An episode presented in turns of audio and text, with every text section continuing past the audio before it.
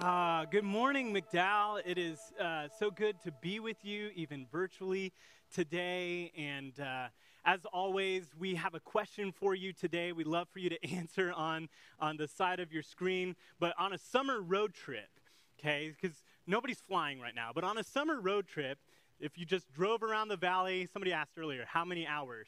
What would you be coming? What would be coming through your speakers? Would it be a radio, just, hey, let's random, or maybe sports talk radio? Would it be a mixtape or Spotify playlist? Anything by uh, like a favorite band? If so, list that band. A podcast or book on tape? Or five, uh, The Sound of Silence. And uh, as a parent, I can tell you there are times that I just want to take a road trip with The Sound of Silence in this season. Um, but man, it, it's so good to uh, to think about music and road trips and some normalcy. And I hope that this weekend was a great weekend for you. As you're answering, a couple of announcements. Um, number one, we, we still have some camps planned for this summer. We're, um, we're looking forward to our middle school and high school camp.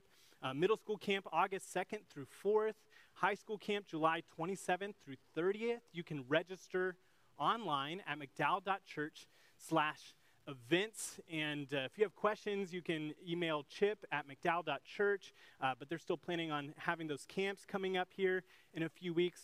And then uh, thank you so much for your continued generosity and, and faithfulness in giving in this season. Um, it is so uh, amazing to us how you, as a community, have continued to support and encourage us to live out liturgy uh, this week in community and the YouVersion Bible app. And, and giving is one of those things that as we practice giving uh, to the Lord, you know, we, we are shaped uh, through those, those opportunities. And so, um, again, we're just so grateful for you and for you tune, tuning in uh, this morning. Like I said, we've been in this series called Life as Liturgy. We're taking an old churchy word, liturgy, and we're trying to refurbish it and reframe it a little bit so that uh, you can start using it and making it popular again. People are like, what, what is that? I'm just practicing a life of liturgy. Well, what does that mean? Well, it's, it's about orienting all of my life, all of my heart, all of my soul around practices and rhythms that lead me to Jesus. And uh, we're going to talk about that today, as John said, about Thanksgiving uh, as, as one of the things that we're, we're talking about. But I, uh, I was flipping through Disney Plus the other day, like you do in a pandemic, and I came across something. Have you ever had something where you see it, and then like all of these memories come flooding in, and, and you remember all these people and places? And I had that experience the other day on Disney Plus when I saw something called Schoolhouse Rock. Now, Schoolhouse Rock, these were educational videos that were, um, that were created to help kids learn um, about concepts that um, would be catchy tunes and catchy songs. A few of them were Conjunction Junction. What's your function? Maybe, maybe this you've never heard of this. I don't know, but um, this this is something that, like, man, from my childhood, I was taken back, and I remember these songs, I'm just a bill, I'm just a regular bill, sitting here on Capitol Hill. Some of these songs that like are so corny, but they stick with us. And I remember Mrs. Ermoyan's class in seventh grade, she taught us a song on the preamble of the Constitution. And I was thinking about that this weekend, that I still have that song committed to member, memory. We the people in order to form a more perfect union, establish justice, ensure domestic tranquility. I won't bore you with the rest of the song, but the point being that when I uh, learned that song, it became such a part of, of my life, of my brain life, that when the exam came, when the test came, I aced it because I knew that song. And at the time, it was like, why are we doing this? You know, this is, I don't want to learn this goofy song, but, but it worked. And I think that's what life as liturgy is about. Sometimes we're like, man, is, this is corny. Like, why do we need to do this? And why do we need to uh, have these practices and rhythms that, that we walk through and work toward? And then they become, in the time of testing, the words of our heart, the words of our spirit. And that's kind of what scripture memory does too. When we memorize scripture and these sayings, and Paul has a couple of these sayings. It is for freedom that we were set free. That's a popular one around July 4th. That came from Paul, from Scripture. Love is patient. Love is kind. Oh man, every wedding, you know, quotes that. I mean, it's just such a powerful verse. How about this one? Do not be conformed to the pattern of this world, but be transformed by the renewing of your mind. That's the verse we've been focusing and set up this series. Do not be conformed, but be transformed. And then this one rejoice always, pray continually, give thanks in all circumstances, for this is God's will for you in Christ Jesus. Now, this was one of the first verses I learned, uh, partly because that First Thessalonians 5:16 was so easy because Thessalonians, that's not a word that you come across every day, so it was easy to remember that. And the verse is only two words rejoice always. Like, I got it. And then the second verse was easy to memorize too. Pray continually? Well, that sounds pretty churchy. I can do that. I can pray continually and I can remember that. But the third part of this, where the real heart of this passage is, give thanks in all circumstances. For this is God's will for you in Christ Jesus. It's not God's suggestion for you or God's hope for you or God's best case scenario. It's God's will. God wants so much for our lives to be lives of giving thanks, of joy, of prayer. And, and it sounds good, but is it true? Can, can that really happen? Can you really give thanks in all circumstances? Can you really find joy in the midst of anything? I mean, God, like, have you seen what we're going through in the season? Have you seen what COVID 19 has caused for my life and for us collectively? Like, have you seen the people that I've known that have gotten sick or lost jobs? Like, God, have you seen the racial tension that exists in our world? God, have you seen the political tension that exists in our world? And in the midst of this, you want me to give thanks? You want me to find joy? I, I don't know about you, but this season, 2020, has felt a little bit like a test. And that's why this series has been so good for my heart is we're reorienting our lives around rhythms of grace. That when we're in times of tension, we can experience the goodness of God. We can experience Christ. We come to the feet of Christ. I was reading a story about an incredible woman of God the other day. And uh, I, I had never heard this story before, and, and maybe you have. Um, but it was a story about uh, a woman and her sister and her family. And, and she had started a watch shop or a clock shop in the Netherlands in the 1930s. And um, inside of this watch shop, she had a secret closet where her and her sister and her family helped provide harbor for Jews that were escaping Nazi Germany and the Nazi regime. And they would hide them in this closet. And, um, and they estimate that Corrie ten Boom and Betsy ten Boom and her family helped over 800 Jewish people escape from the Nazi regime.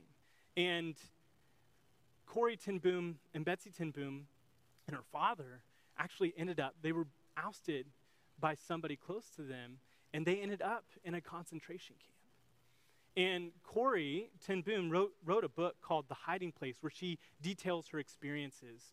And her and her sister were pretty close. They ended up in a concentration camp called Ravensbrück, which ended up being one of the largest concentration camps uh, during World War II.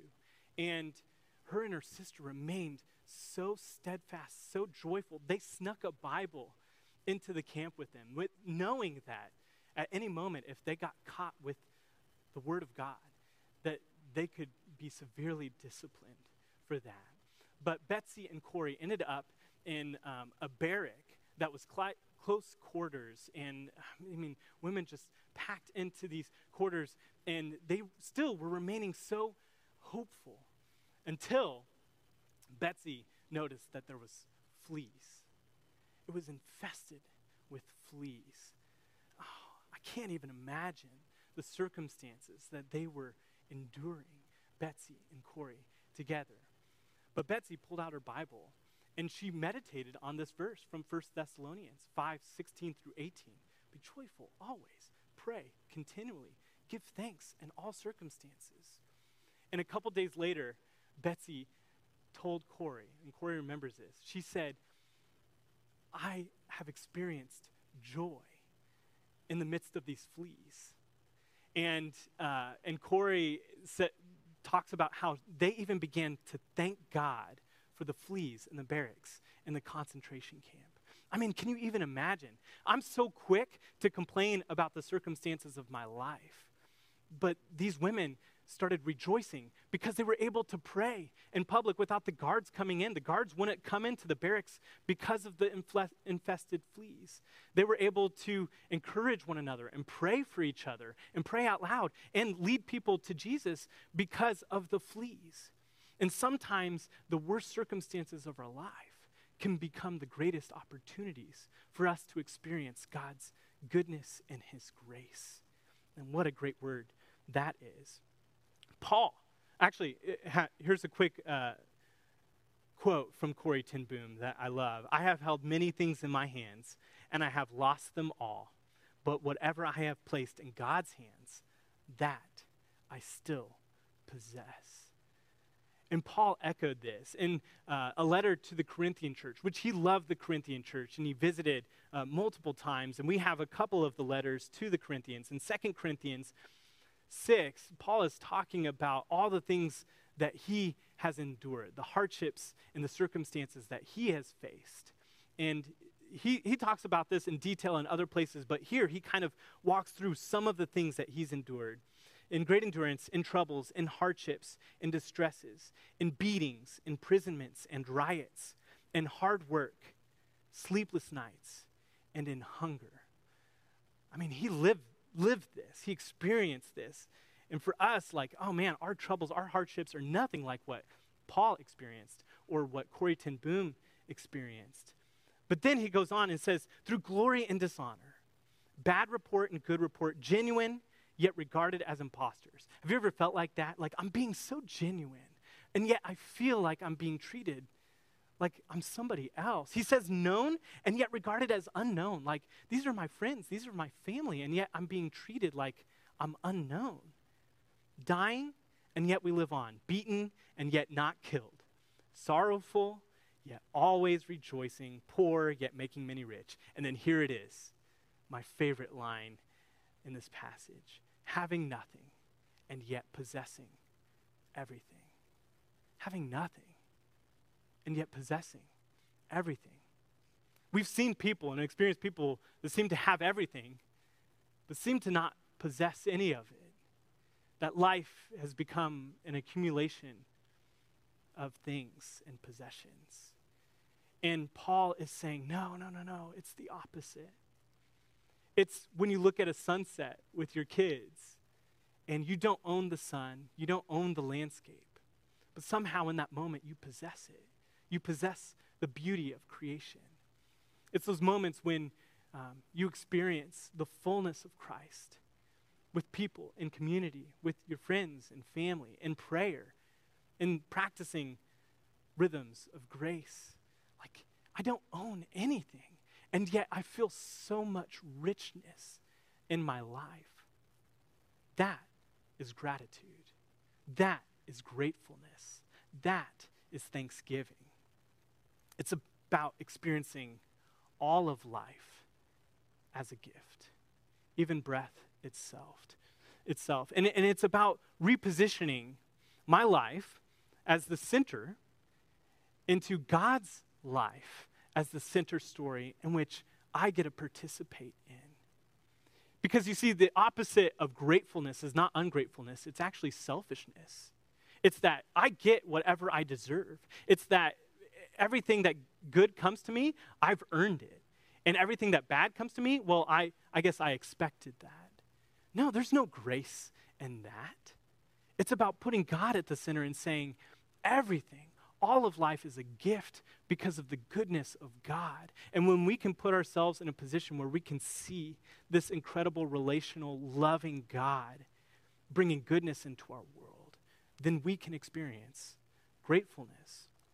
And so, how do, how do we do this? I, I, I think that this, this verse, and some, some of you may just this week want to memorize it. You know, rejoice always, pray continually, give thanks in all circumstances. I think that's a template for us for how to experience it. Uh, but let's start backwards.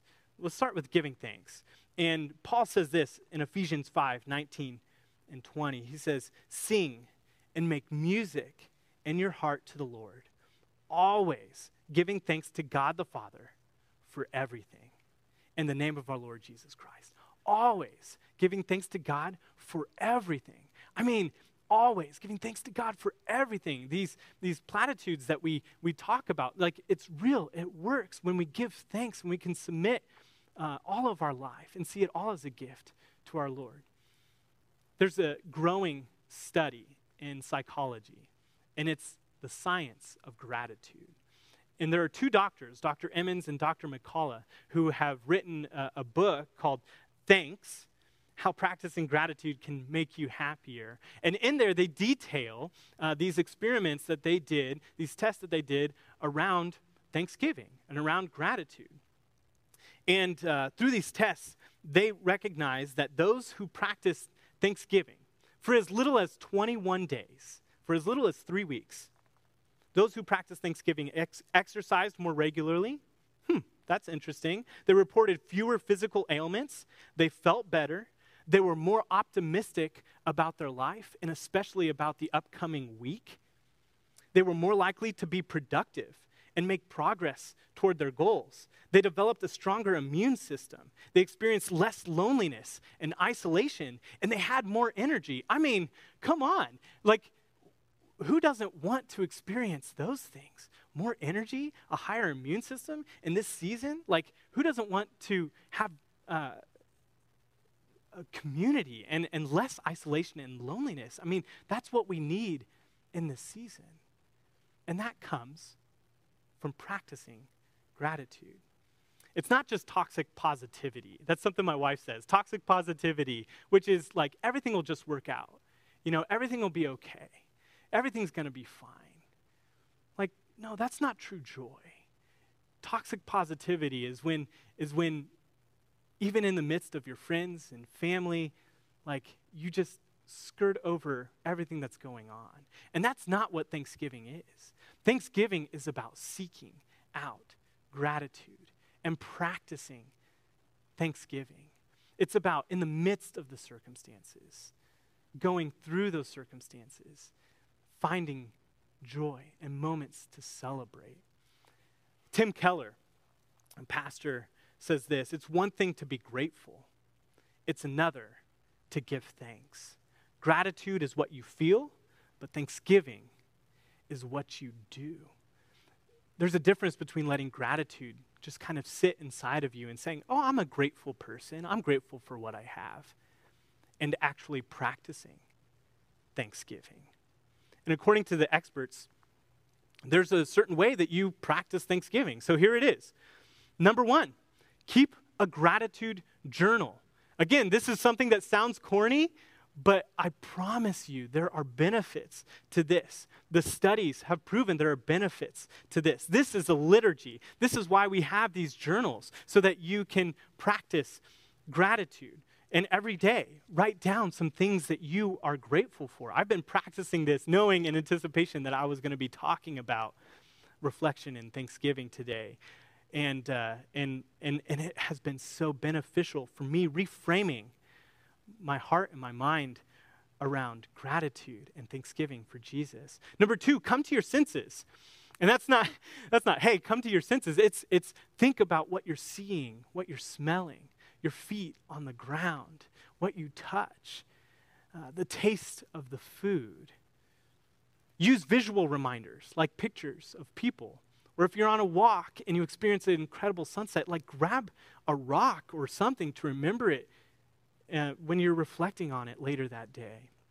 And then number four, to think outside the box, beyond just the normal, you know, thank you for my house and for a soft pillow. But how do you actually get creative in what you're thinking about? The people who have given uh, so much for you, the people who are supporting you and encouraging you. And I believe that there's nothing that can change our immediate circumstances like reorienting our mindset to a posture of gratitude and thanksgiving especially in Christ. When we can learn to see the world through a lens of God's generosity and love and grace for us.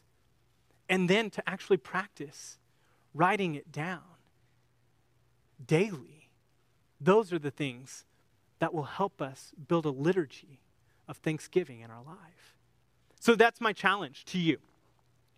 Uh, for the next three weeks, Every day, write three things down that you are thankful for. It's a three for three challenge, three by three. Uh, we weren't able to do the three on three tournament in March because of COVID 19. So here's our opportunity to do a three on three.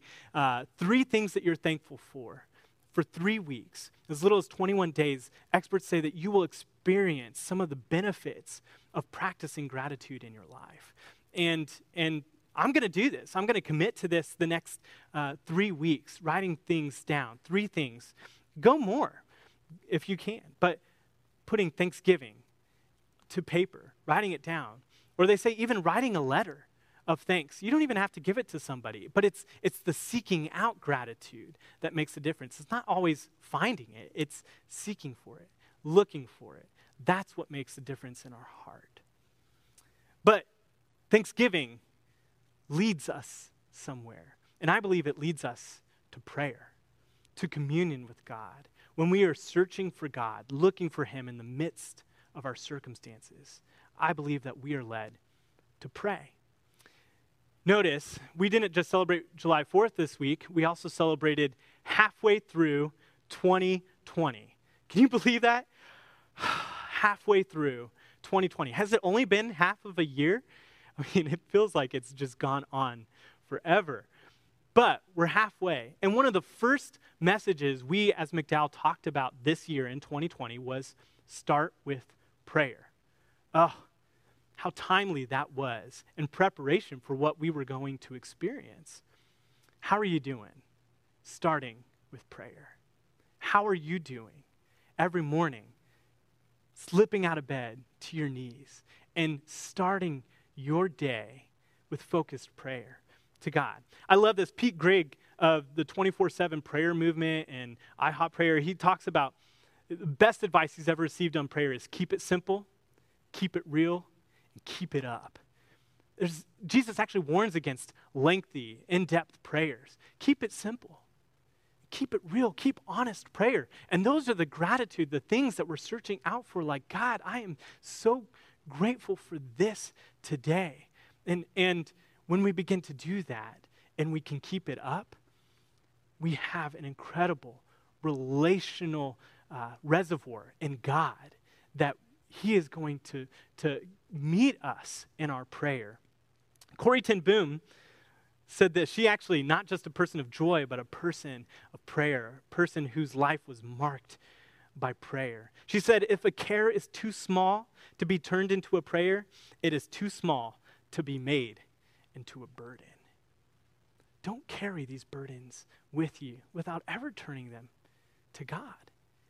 Take these simple things that we're experiencing each and every day, these circumstances, search for thanksgiving, and pray to God. So, my encouragement to you is, is start each day with prayer and start each prayer with thanks. Start each day with prayer, start each prayer with thanks.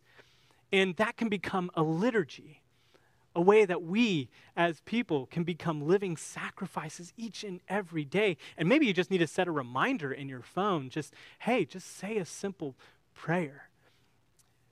Morning, noon, night, whatever uh, works for you. But to remember to start with prayer and to start each prayer with thanks. And I believe the fruit of that, thanksgiving and prayer, is joy.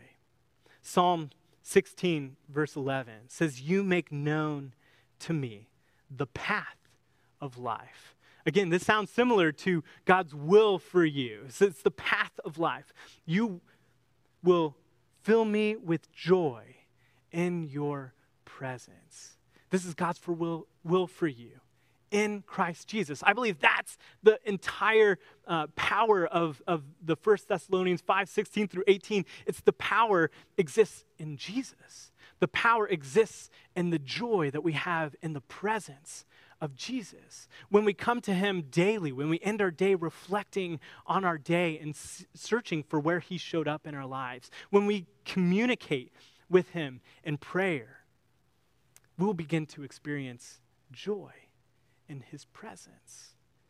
We don't rejoice for the trouble, we rejoice in the midst of or through the troubles and the circumstances because we know the truth that we have a loving Father who wants to be with us, who always is with us. And sometimes it's just thinking about, ah, surely God was in this place, and I wasn't even aware of it.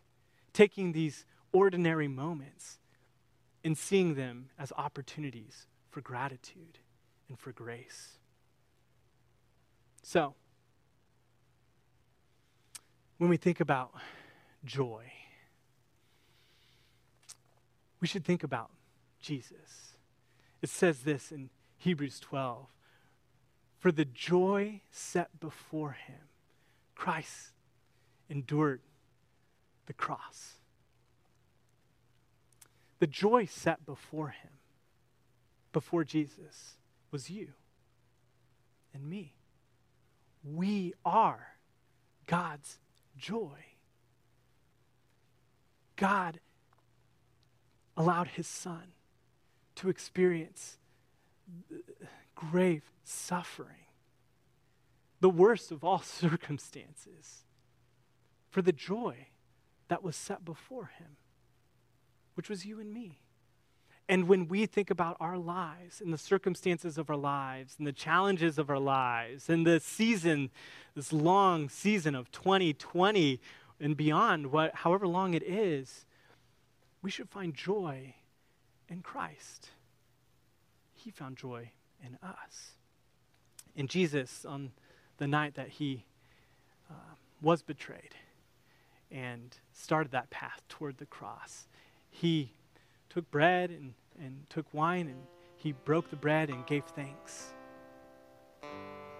He had a posture of gratitude